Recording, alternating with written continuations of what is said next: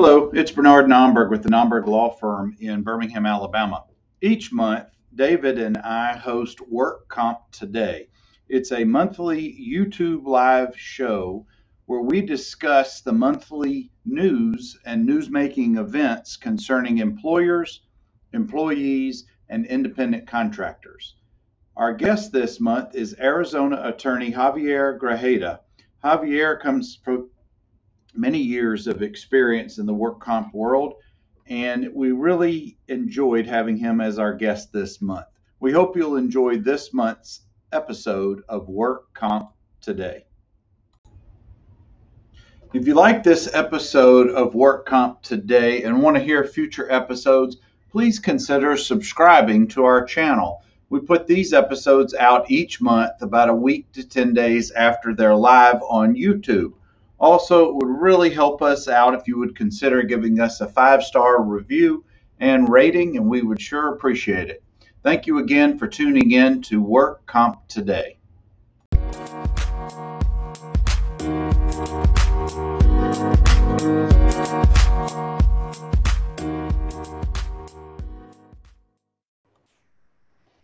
All right, welcome everybody. It's Bernard Nomberg and David Nomberg with our monthly Work Comp Today YouTube live show.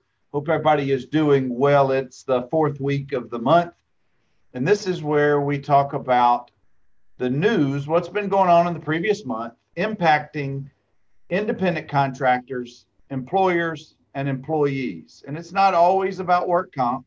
It could be about unions. It could be about gig economy. But what it always it, it seems to involve is Amazon. Dave, how you doing today, bud? I'm doing great. Good to see you guys today. As always, Dave really brings the noise. He is enthusiastic about this show as anybody. If you would, please introduce our buddy Javier coming out of Arizona today. Work comp fires me up, Bernard. I know it uh, does. So we're pleased to have Javier Grajeda with us. Javier uh, practices work comp law in Arizona, and like us, he uh, is uh, represents injured workers and does a really good job of it. He's become our friend over the years uh, through our uh, membership in the Workers Injury Law Advocacy Group. So, Javier, why don't you uh, introduce yourself to everybody and tell us what you do and where you practice? Well, thank you both for having me here today. I've been really excited to speak to you, and uh, I hope we can have some lively conversation. Uh, I work at the law office of Robert Wisniewski. Uh, I've been here for three years. I've been a practicing lawyer for going on 12 years. The only thing that I do is workers' compensation. I know, uh, Bernard, you do some Social Security, uh, but Bob and I were one trick ponies, Social Security. I'm sorry, work comp. Um, so uh, I'm bilingual. Uh, I'm a board certified specialist, and I really enjoy what I'm doing. And I've really enjoyed being a part of uh, WILIG, the Workers' Injury Advocacy Law Group, uh, and meeting individuals like you who, you know, we can have these good conversations about our area of law. Well, we really appreciate you making some time and, and joining us. And it really is each month when we do this, it's our way of, of sharing some time with colleagues from different parts of the country. We're hoping that those who are watching stay awake, of course, during the hour, but learn a little bit more about not just our state, Alabama, where we practice, but our our guest state. This state, this time uh, with Javier, with you being out of Arizona, our laws are so vastly different. Uh, frankly, this is kind of our soapbox each month where David and I grouse about how crappy our laws are. And we even get more depressed when we hang up the phone or hang up this call because it's inevitable, whatever state our guests are from, their laws are typically a little more progressive. They pay a little bit better for their clients or the injured workers. The attorney's fees may be a little bit more better uh, than they are in Alabama. But with all of that said, we do appreciate you being here today. And I think, guys, we can go ahead and jump in to our topics for the day, unless you guys have any other housekeeping matters you want to want to go over. Sounds good. Let's get started. All right. The first one comes out of New York. Of course, it deals with Amazon. New York City, Amazon workers vote to unionize the first in the retail giant's history. And it's particularly of interest to us because last month or the month before in one of the neighboring communities to Birmingham, our hometown, Amazon took a vote in Bessemer, Alabama, and the vote did not pass. However, in New York, being much more progressive in many other ways, it did pass here. Javier, did you get a chance to look over this? To, did, did it make any impact? Uh, any thoughts, I guess, initially?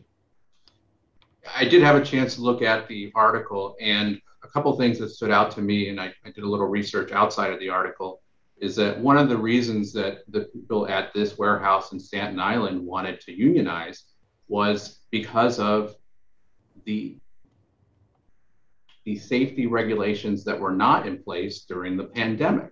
Mm-hmm. Uh, so I thought that was really interesting because that's certainly at the heart of what we all do in our practices. But it was also interesting to me because here in Arizona, Amazon has seven distribution centers. Uh, Arizona is a very uh, business friendly state. And I'm just curious and kind of excited to find out whether that momentum carries from New York all the way out here to Arizona. Well, it's, and Dave, I saw that even more recently than that, a second location, maybe on Staten Island, I think, or, or the different sorting center uh, is going to have a vote sometime this week. I haven't, this, the article that I, the follow up article was from earlier in the week. I haven't seen anything since to see whether or not this location also passed from a union standpoint. Uh, just talking in, in general, Dave, why why would they want to have a union? I think Javier hit on a little bit, but why? What's the advantage in theory of being part of a union as opposed to Amazon's claim, hey, we're taking care of you guys. We got great wages. We got 401ks and college incentives. Why do they still want to have a union? I think that they can argue, excuse me, that they can they can bargain as a group with Amazon for better wages, for better benefits, for uh, additional sick and leave time when they've been injured at work. I think that as opposed to one person uh, trying to push that through with Amazon. You've got a larger group doing it together. They're part of a union. They can they can they can negotiate uh, with Amazon for that. Um, and there's a lot of protections there that the union can provide as opposed to just one or two or a smaller group trying to push better benefits for Amazon workers. And Javier, from, from your perspective, maybe some of your experience with your practice, do you does your firm represent a lot of union workers? Unions aren't very strong here in Arizona. Uh, the big unions tend to be uh, workers for the supermarkets, uh, electricians, uh, police, and firefighters. So um, we we do get a handful of union members, and it's a it's a blessing and a curse a bit because you have to sometimes they'll come to us for advice and they have already have expectations based on something that a union member or a union rep might have told them that may not be 100% correct.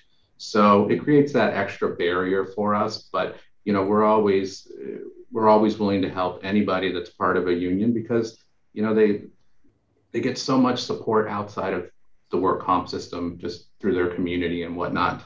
Um, so that's that's so those are some of the challenges we face in, in dealing with union members. Dave, when you've got an injured worker you represent and they tell you they're part of a union, does that help you or or does that create a, a an extra layer of of just headache for you, particularly when it comes to if you're looking at a retaliatory discharge claim, when someone's been fired and they believe it's because they maintained a work comp claim? You know, similar to what Javier said, um, sometimes the information they get about Alabama work comp may not be mm-hmm. exactly correct. And so we have yeah. to uh, uh, adjust some expectations there. But on the other hand, uh, a lot of times you'll see union members who have a higher average weekly wage uh, than a non union member. Thus, their claim can become more valuable, which is great for them. We don't see a lot of union members in Alabama uh, I, think in the article we learned that uh, 22% of employees in uh, New York were uh, labor, uh, union members. The national average is about 10%. In Alabama, it's less than 6% of employees yeah. are union members. So you're not dealing with a large population uh, in Alabama. Thus, we don't see a lot of union members. But again, yeah. the, the, the, benefits usually for union members are better than non union members. Yeah. I, I was looking at the numbers in the Bessemer vote from, from March. Almost a thousand voted against it. About 875 voted in favor of it, and there was about 400 ballots, I guess, were, that were uncounted. Yeah. But and while in Bessemer it did not approve, but I believe there's going to be a hearing. There is a hearing scheduled because mm-hmm. there's over 400 votes that are being contested by. Eh, eh, they're in, eh, being contested, so that that issue is not over. And I think the timing of these, Javier, with the first one in New York to pass, the second one this week, and then when we have the hearing, the one in Birmingham, excuse me, in Bessemer, I'm wondering if that's going to create a shift if the folks in New York get to the folks in, in Alabama and say, hey, look, here's what we're doing. I, I don't know if it's going to create some momentum there, but uh, I don't know. I don't know if it will either. But uh, as someone that you know represents working class people, I, I would like to hope that you know they at least members of Amazon and other states kind of take a look at this and really, uh, you know, do their homework as to whether or not they want to be uh, union members. Um, and I'm, I, I don't know a whole lot about, you know, the intricacies of what happens after you form a union, but I, I still think that workers still have a ways to go, right? They have, even though they form the union, will Amazon then work with them to to reach benefits and an agreement on those things? Um, it's uh, but another interesting thing is you you said that the Bessemer uh, vote was going to was going to have another hearing. Amazon actually contested the the the uh, results of the Staten Island warehouse, and they were alleging that the NLRB didn't uh, do some of its vote counting procedures correctly, and neither did the union. So, since uh, since their Amazon is alleging that, they're actually moving that case to the Phoenix NLRB office. So that makes it even more exciting because it's going to come out of here. And so I think that news will spread among working communities, and they, they should uh, they should have an interest in that. You know, Dave, as we grow the work comp today, we may we may have to utilize Javier being the boots on the ground reporter for us and come back next month and give us an update we uh, we may have to talk to you after this as uh, the, yeah. the first correspondent for uh, WCT. But uh, yeah. when we started GNN, this, Grajeda News Network. That's that's right. Well, one step at a time. I you know I can start with like a snack stipend. uh, there we go. Uh, Dave, you know when we started this in September of 19, two and a half years ago, none of us could have predicted. Where none of us are in the science world, the medical world about the pandemic. But quickly, at four or five shows in, the pandemic became the reoccurring theme for, for us. Not just Amazon, then the gig economy, and many other themes that have progressed through this, but Amazon, these big chains around the, the country, because they have the most newsworthy issues, have, have kind of make appearances. Anyway, I'm sure Amazon's not going anywhere. I'm sure we'll come back to this another time. But I want to shift to our next, and this is our second topic, and it's really the big topic of the, the, the episode for today, is it was a study that came out of New York Law School. The Center for Justice and Democracy put this together. It came out about two weeks ago. And the title of it is System Letdown worker safety, harm, and compensation in the age of COVID 19. As much as we want all of this to be behind us, it's not going anywhere. We're going to be reporting on this for the next couple of years. Hopefully, as the numbers go down, even though the variants are, are there, we're now hopefully, as a society, learning how to deal with it better. But this study gives us a really good insight as to the how the pandemic has impacted workers in all fields, not just healthcare, not just frontline, but everywhere. And I want to dive into this a little bit, guys, to talk about what it has to say. And then I want some feedback from your experiences, Javier, you in Arizona, me and Dave here in Alabama, to see if it is similar to what these studies have to say. And there's really no, I'm just going to pick a place because it's such a huge uh, paper here. And bless you, Javier, if you read the whole thing, I have to admit, I did not. I know David did not. Um, He's wrong. I just want I your, it. come on now. I just want some of your feedback here, guys. Early in the pandemic, employers and insurance industry began aggressively lobbying and, and had media efforts aimed at reducing their responsibility for compensating workers. And man, if that doesn't hit right on the nose in Alabama, Dave, I'm going to let you start right there. But before you address that specific comment, do we have any protections for our workers under the Alabama Work Comp Act or amendments that have helped injured workers or workers who've actually died from exposure? Yeah. So, unlike many states, Alabama passed no laws that benefited uh, employees. Um, there's still employees are still protected under the Alabama Work Comp Act, and they still have to prove that they, if they got COVID, that they they got it at work. They still have to prove that as an occupational disease. But Alabama did not pass any laws uh, making it a presumption that if a certain type of worker uh, contracted COVID, that they that they got it at work. Uh, in fact, we Alabama did pass laws that made it harder to uh, sue businesses uh, for if you say you got COVID at work um, or at a business. Okay, to, to your question, um, that this this article is really interesting, and it places a lot of the blame for the COVID spread, the spread of COVID uh, at workplaces, stating that, that America's workplaces were the primary source of COVID 19 outbreaks. Mm-hmm. And, and something that I kind of forgot about was you go back to March of 2020, um, and let me find the specific thing I wanted to read. March 16, 2020, America is on lockdown, and that's when the federal government issued the coronavirus guidelines for America it says if you work in a critical infrastructure industry as defined by the Department of Homeland Security, and that included healthcare, pharmaceutical, and food supply, then you had a special responsibility to maintain your normal work schedule.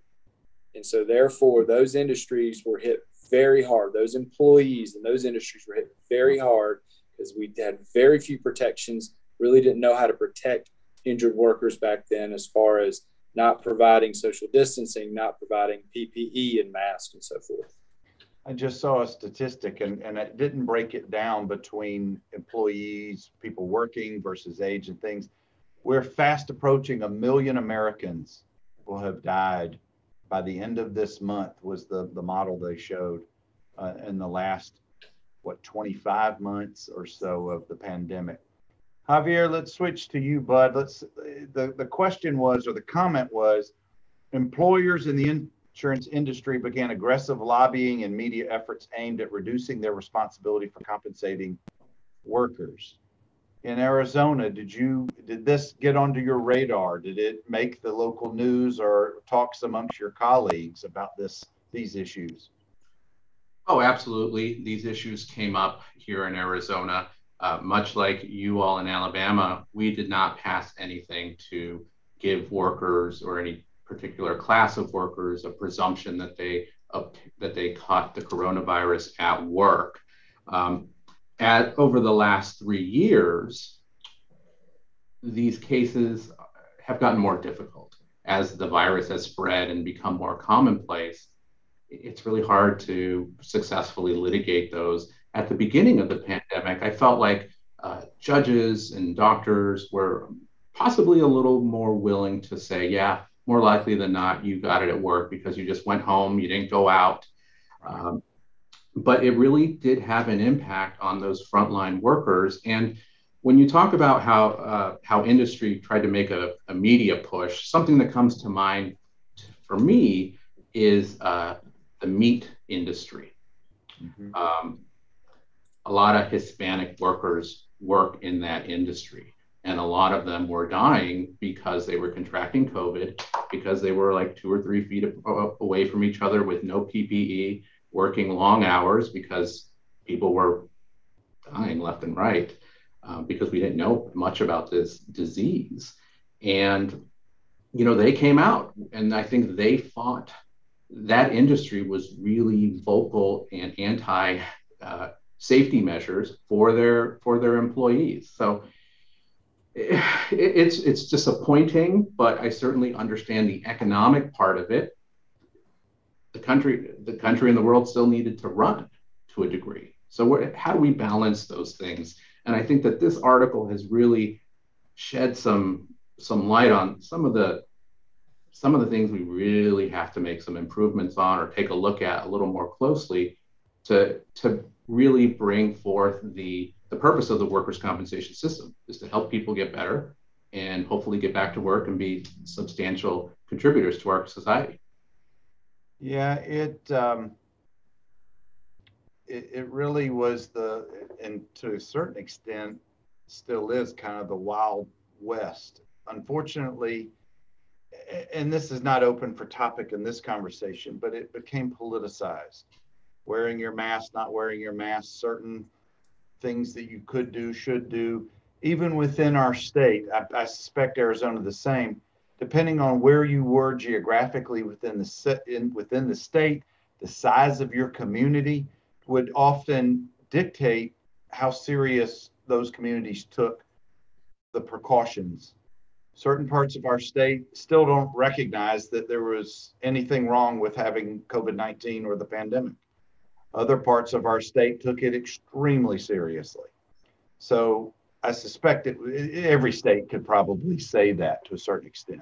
Oh, absolutely. And, you know, even within the political subdivisions, you know, we have a Republican governor, and, you know, I thought that he did a pretty good job of navigating the initial, uh, you know, months. And then, you know, it became more politicized, and they were having arguments with local mayors about, you know, masking policies or not masking policies. And they start, and then they ultimately passed laws that, would prevent uh, you know cities and municipalities from passing those laws, passing the vaccine laws. So it, it, it's really frustrating, but you know I think that again there's a lot to take from these last three years, and I think that we can hopefully you know try to work towards a better system for everyone.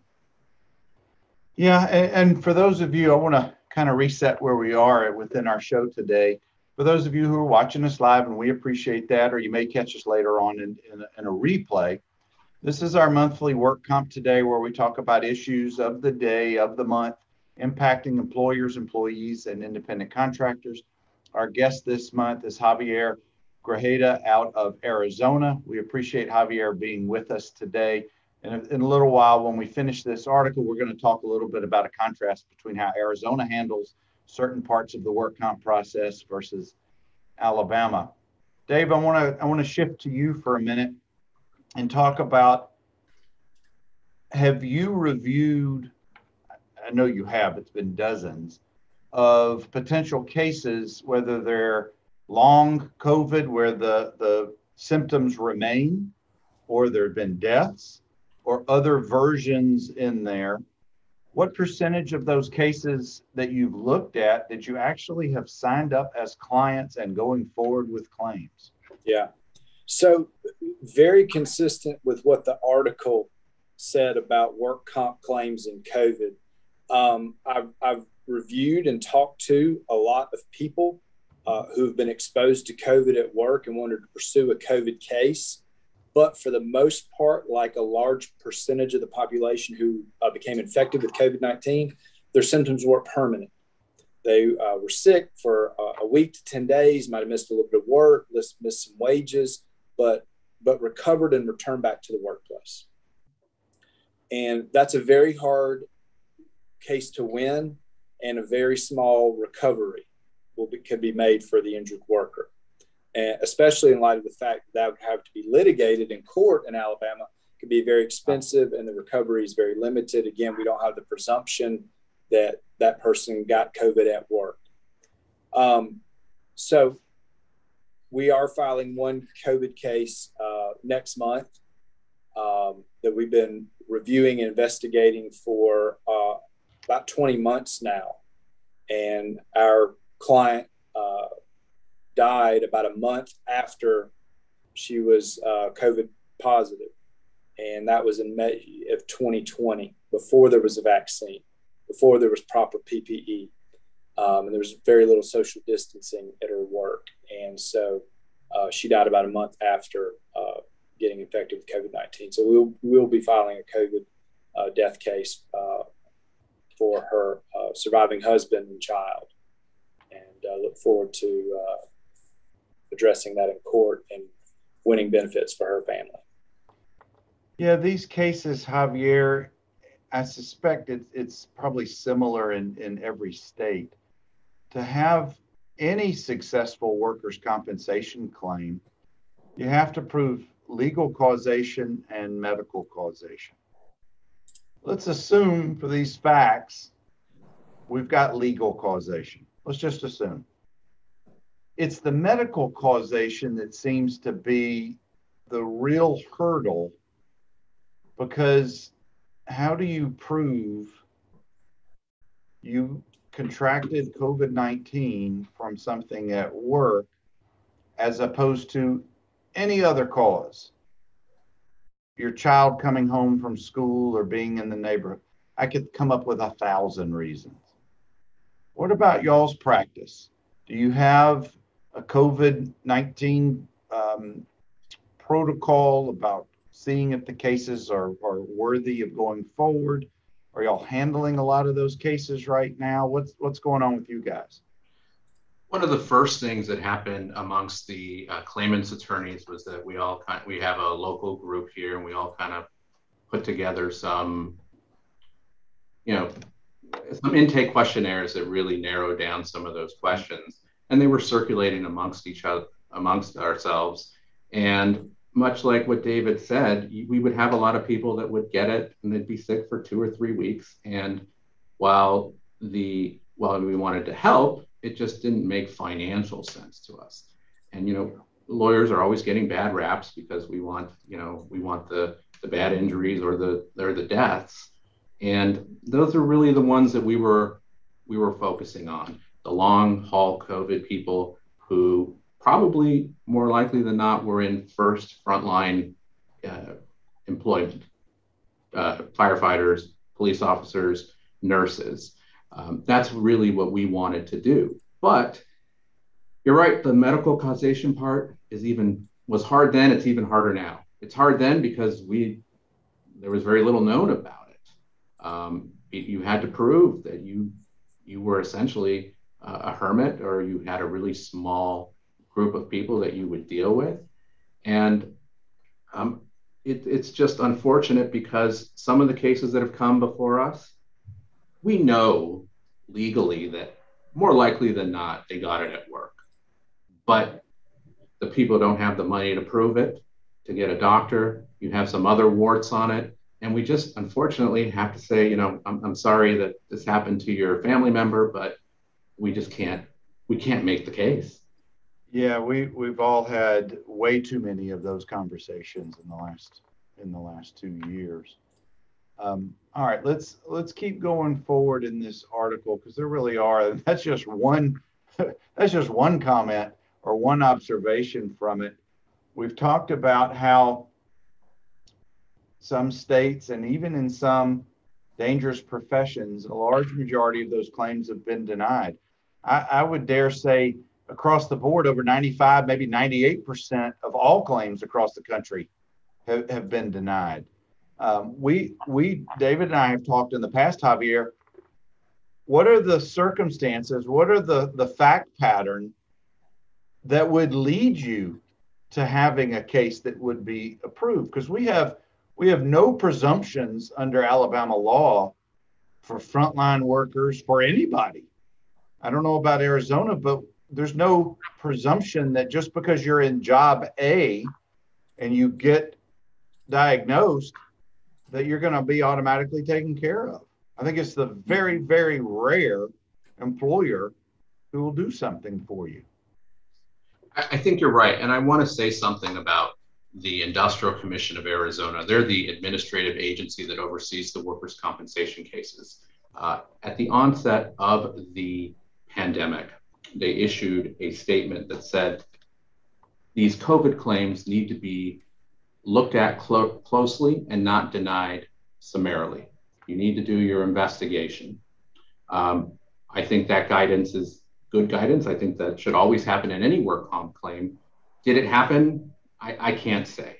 Um, but perhaps there are numbers on that somewhere here in Arizona uh, that I'm not privy to. But if we if we think back, if we think to what would make what fact sets would make me want to take that on, um, the the individual, whether they have long hauler symptoms and how those symptoms impact their ability to return to work, or whether someone passed away.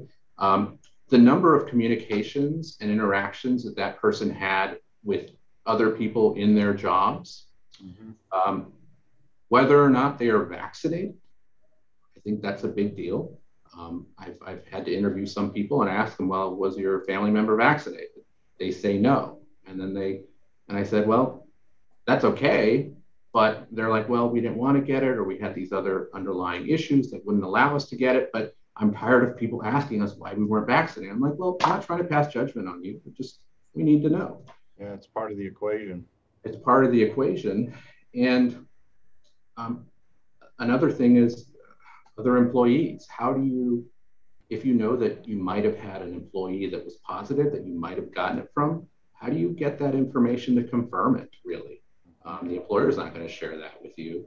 Um, so it's just becoming a lot harder to do these claims and uh, unless you know you're with a covid patient and they sneeze on you and then you get it i mean that's the slam dunk but those those cases don't come around what about the scenarios and i'm kind of sidestepping away from this there was a comment a question made javier were there any do the employers have the right in arizona to have mandatory vaccinations of their employees as part of your employment? that was a political football. Um, and it makes me think of an example the Mayo Clinic. The Mayo Clinic, um, you know, world renowned health care provider, they they decided that they wanted to have you needed to have your vaccine to come work. And they faced some backlash and some people left. And if I recall correctly, um, I think they eventually backed off of it some. Um, so it really depended on the size of the employer, the nature of the employment. Um, but again, as you said earlier, it just became so politicized that you we really didn't get to the heart of the issue is you know keeping keeping workers safe. Dave, what about in Alabama? Did they have the same requirements? Um, so employers in Alabama were permitted to uh, mandate the vaccine until um, there was a court case. If I is that right? It was a court decision not too long ago that kind of where I guess it provided uh, that that the employer could not mandate it. So a lot of uh, so that it happened about the time when some employers some employers were, were were quick to mandate it, and then some were slower. So it didn't. Uh, so I really didn't feel too many phone calls after that asking, you know, can my employer uh, require me to get the vaccine? Um, but I de- definitely early on there were several hospitals that were mandating it. From I remember there was big uh, uh in Houston. I think there was a hospital was requiring it. So there was a lot of talk about uh, employees who, who wouldn't get vaccinated, even though they worked in healthcare. They were nurses, medical professionals. Uh, but that seems to have died down some after that uh, the court decision. You know, we've always told our clients there's a reason why these insurance companies have really, really big buildings. It's because they have really, really big stockpiles of money. During the pandemic, nothing changed to deter those comments. In fact, the study says that it became a windfall because the number of claims at the beginning of the pandemic, or excuse me, throughout the pandemic, reduced because not as many people were working and they closed, excuse me, and they took the pretty much a blanket overall approach that we're not paying out on these claims. And I really think it just continues to point or paint the insurance companies in a really bad light. Is there anything to contradict that part of the study? I was going to say work comp insurance is profitable for insurance companies. And then when you take into account that the, the number of layoffs and, and shutdowns, and, and, then not only that, but people working remotely, people working at home, you've got less people who can get hurt at work, less people who can make work comp claims. And then, yeah, yeah I mean, COVID cases, COVID work comp claims obviously went up, uh, but so so many of those were those claims were denied and no money's ever paid on those that that insurance work comp insurance companies uh, reaped a windfall uh, over the last couple of years uh, based on what's happened in, in, in, the U.S. I agree with that, but I, I do think there's probably a, a, day of reckoning to some degree coming for them as as the economy continues to grow, people go back to work. Uh, you know, I think those will come back. You'll have an increased number of cases.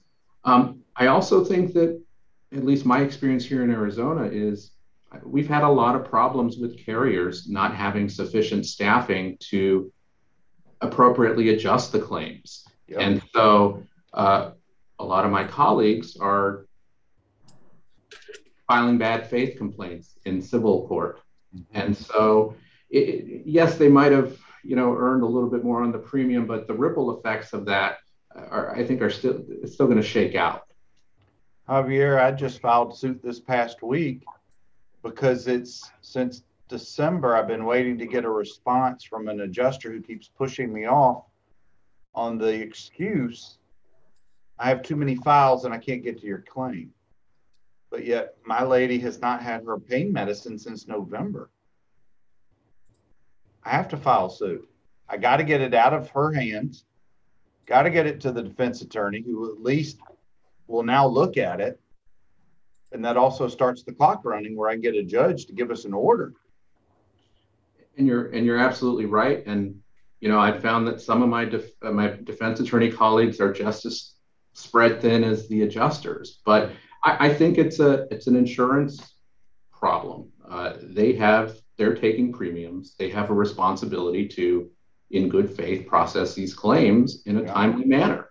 And the other ripple effect for us is I can I can tell my client, you know, I've called the adjuster, I've emailed them, I've sent them a letter, and they don't they then stop believing me over time because they just think that I'm pushing them aside.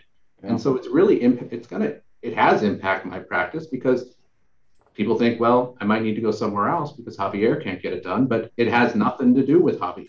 But yeah. David, you haven't been fighting for my rights. I hired you to do this.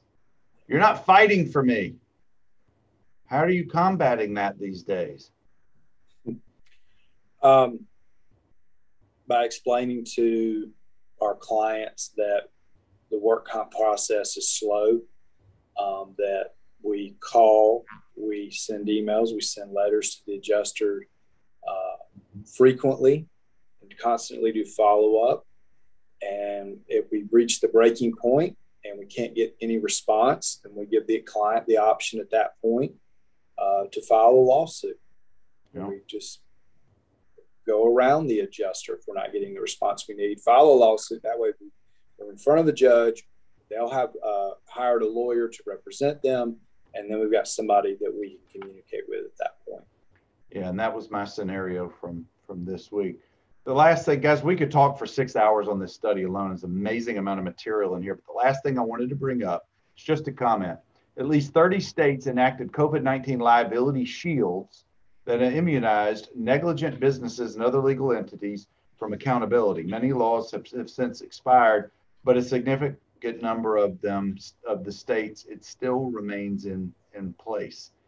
And that just shows how quickly the laws were put into place not to help those who were helping the country. Those who were doing the work were doing so at their own peril.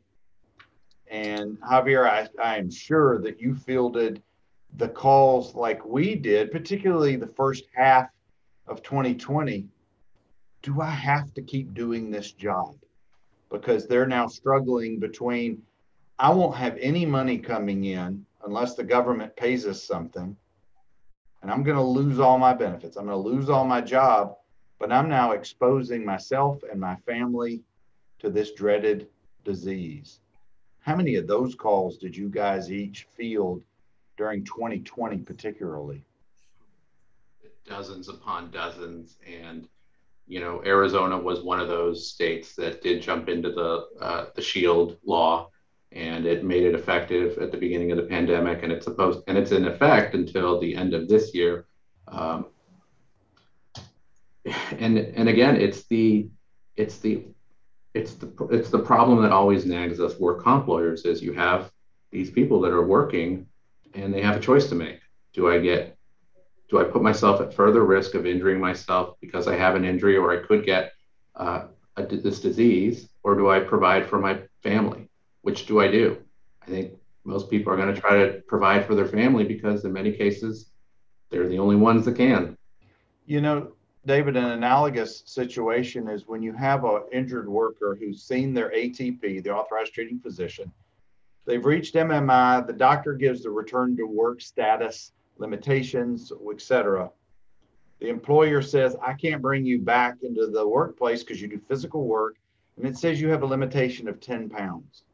You go get that lifted, or if you get it raised to 20 pounds, I'll bring you back. So then it forces our client to go back home to discuss this with family, then go see their authorized physician and say, Look, doc, here's what I need from you. Sometimes the doctors will do what, what's asked because maybe it's not too much of a stretch. Other times the doctors say, I'm not putting myself in harm's way when you get hurt again and come back and then blame blame me. We've all seen that many, many times. Guys, let's put a, a plug in the study for now. We've been going at it that for almost 30 minutes. But I want to spend the last couple of minutes of our show comparing Arizona and, Alabama. Dave, I'm going to let you jump off first. We're going to talk about the fight for medical care. That seems, in my practice, one of the biggest issues, if not the big issue Sure. why is that, Dave? Why do we see medical care fights in the work comp arena so so prevalent? Because uh, that's where the bulk of money is spent on a work comp claim in Alabama. It's close to 70 cents of every premium dollar is spent on the medical side of things. Not the money that goes to the injured worker, yeah. but the medical, the medical providers, the doctors, the hospitals, the pharmacy, the money is spent on medical and work comp, so that's where the fight is usually. Javier, do you do you see a similar fight in Arizona? Is there a different?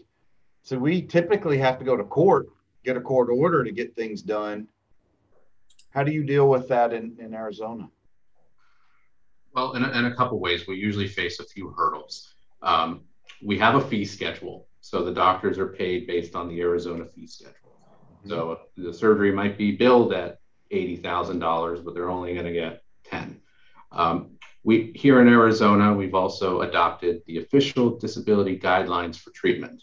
I don't know if y'all have that in in Alabama, but it's a it's a rubric of when you have a certain condition. These are the steps that you need to take before you can go on to the next form of treatment. Now, some of the carriers have a utilization review company that will do that, and oftentimes it's denied, and that requires us to go to hearing. Um, and that sparks an independent medical exam, and maybe at that point, the independent medical examiner will agree, but now months have passed and the, and the person has not gotten the treatment they need. That's the big fight delay. Um, another fight that we often have is here in Arizona, certain self insured employers can direct care. So they can send you to whoever they want. But one of the problems that I have with it personally is they're supposed to tell you where you can treat. And usually the list that they give you is just Concentra, the, the health clinics, you know, the occupational clinics. And it's really left to the whim of the particular adjuster. And sometimes you can talk to, you know, talk to an adjuster to get to someone who they feel is neutral or, you know, at least reasonable. But other times they just, they don't have to give you an answer. They'll be like, nope, I don't want Dr. A, I want Dr. B. And that's the way it's going to be. If you have an issue, take it to court and prove that you, uh, this treatment is going to harm the individual's recovery. So that's where I that's where I see it potentially going here in Arizona. Um, I always worry about that. I hope it doesn't happen, but it it's it looms. It's a messy argument, probably in every state. Javier, most of the time, our our injured workers have to go through what we call the gatekeeper doctor, and that's not a specialist. That's somebody who's a typically a general practitioner and they get to evaluate, they get to assess, and they get to determine whether our injured worker needs to see a particular specialist or have a particular diagnostic tool. And the big fight, the big argument is when they say, you don't need any more care, go to work. But our guy says, yeah, I do. I want to see a different doctor. And it's called a panel of four but there's the the statutory law, Dave, that I know you love so well. When the ATP says you don't need any more care, that's where the fun begins. Why? Because that's when the adjuster can say, or the defense counsel can say, we're not doing anything else in this case. And so that's when we have to head to court.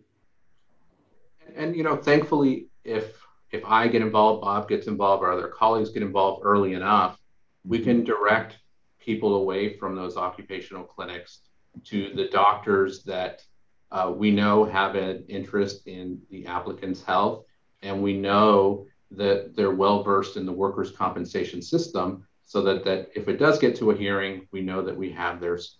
They'll they'll support their their patient. We do have those, but there's so few far spread out. Dave, let's talk about notice. One of the requirements to maintain an Alabama work comp claim is notice. What does notice in Alabama mean? So, when the injured worker, uh, when the employee suffers an accident at work, then they're to provide notice to their employer that they have been injured. And so they have to tell their employer they've been injured and ask for medical treatment. Um, and so they have to do so verbally within five days of the accident or within 90 days in writing of the accident. And uh, also been, uh, since we've been talking about COVID 19, that is considered uh, an occupational exposure under Alabama law. And so there's no requirement that the uh, employee who's been exposed to COVID 19 and contract, contracted at work provide notice of the occupational exposure. So just wanted to point that out. Javier, sometimes we'll have a potential new client come to us and it's been 85 days since they got hurt and you got to quickly scramble. You got to send an email or certified letter today. And then even then it may still be too late because everything's kind of set in stone. Do you guys have a notice provision or requirement for a work comp claim in Arizona? We do. It, it doesn't have a day limitation, much like you have in Alabama uh, the injured worker must provide notice forthwith to their employer. So forthwith. Forthwith. Forthwith. But you know, whatever. What does that mean? Uh, within a reasonable amount of time, when the individual knew or should have known that they had a work-related injury, yeah. um, and I'm sure you uh, face this problem as well. An injured worker will say, "Well, I told my supervisor." and they didn't do a report or they didn't send me for medical care. Yeah. And fast forward to the hearing process, it's a it's a who said what and who do you believe. Um, however, I think the forthwith reporting is uh, is important because you do have to give the employer and the carrier an opportunity to give you treatment and to Mhm. so you don't exacerbate your condition. And unfortunately, that's uh, many times people just are their own worst enemy when it comes to that because Yeah. they didn't know or they thought they did the right thing. Um, so they'll that that will always be an affirmative defense for the carriers and and also with notice people always think well i told my employer my claim should be going. Well here in arizona we have an administrative step that you have to take. You have to file your claim with the industrial commission to really get it going. That's when it's officially a claim not when you tell your employer. We often find that the claim dies with the supervisor because the supervisor doesn't want to turn it in because their year-end bonus is tied to injury claims or dates away from work because of injury or accident. So just another area where we have to, to fight. But guys, as we conclude, we've got one more area.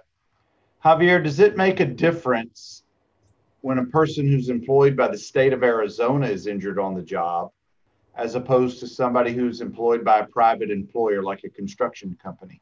Is there, are there different laws, procedures, policies, anything like that? There are no different uh, procedures. They go through the Industrial Commission of Arizona. They have to report to their employer, file the claim. Uh, the state of Arizona is self insured. With regards to how benefits are paid, they might have, I haven't had a state claim in some time, but sometimes states and municipalities, they'll conti- they might continue to pay salary, they might pay PTO, and there's no comp paid. So it, that could vary. I, I, haven't had a state claim in a while, so I, I, won't say definitively, but it's the same process that everybody else gets. Dave, how many lawyers in the state of Alabama who do work comp actually handle state employee comp claims?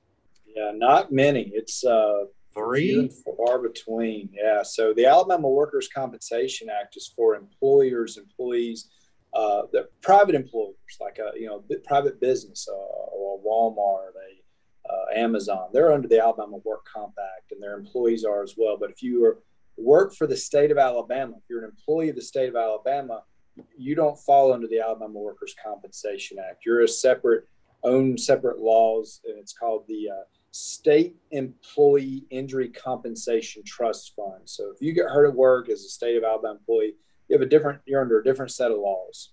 And, it's and largely, not a lot represent state employees on yeah, comp. It's largely administrative, and um, it's a lot of paper that uh, we don't we don't handle that. Javier, we have come to the end of our monthly discussion. We want to thank you for being such a willing participant today. Oh, well, thank you for having me. It's nice to talk to you about these issues, and we could go on for another couple hours, but hopefully uh, I get to see you both in uh, the end of September when we have the Willie Convention here in Scottsdale. Um, and hopefully we can share a drink then. We we are very much looking forward to it. David, what is your your subtitle or your alternative name for Work Comp today? Our our monthly YouTube live show. Uh, work Comp Nerds. work Comp Nerds. And we wear that badge proudly yeah. every every month. Yeah, Javier, we'll be booking our flights to uh, Phoenix uh, real soon. Looking forward to it. Well, looking forward to having you here. And thank you again for the invitation. Thank you, Javier. And this, guys, this will thank you for those who watched us live in the comments. And if you watch us later on, you have 10 different ways to get in touch with us. This was our monthly work comp today, where we talk about the events of the month involving independent contractors, employees, and employers. And as we do every month, we tell you, please be safe out there. Y'all be well, and we'll catch you next month.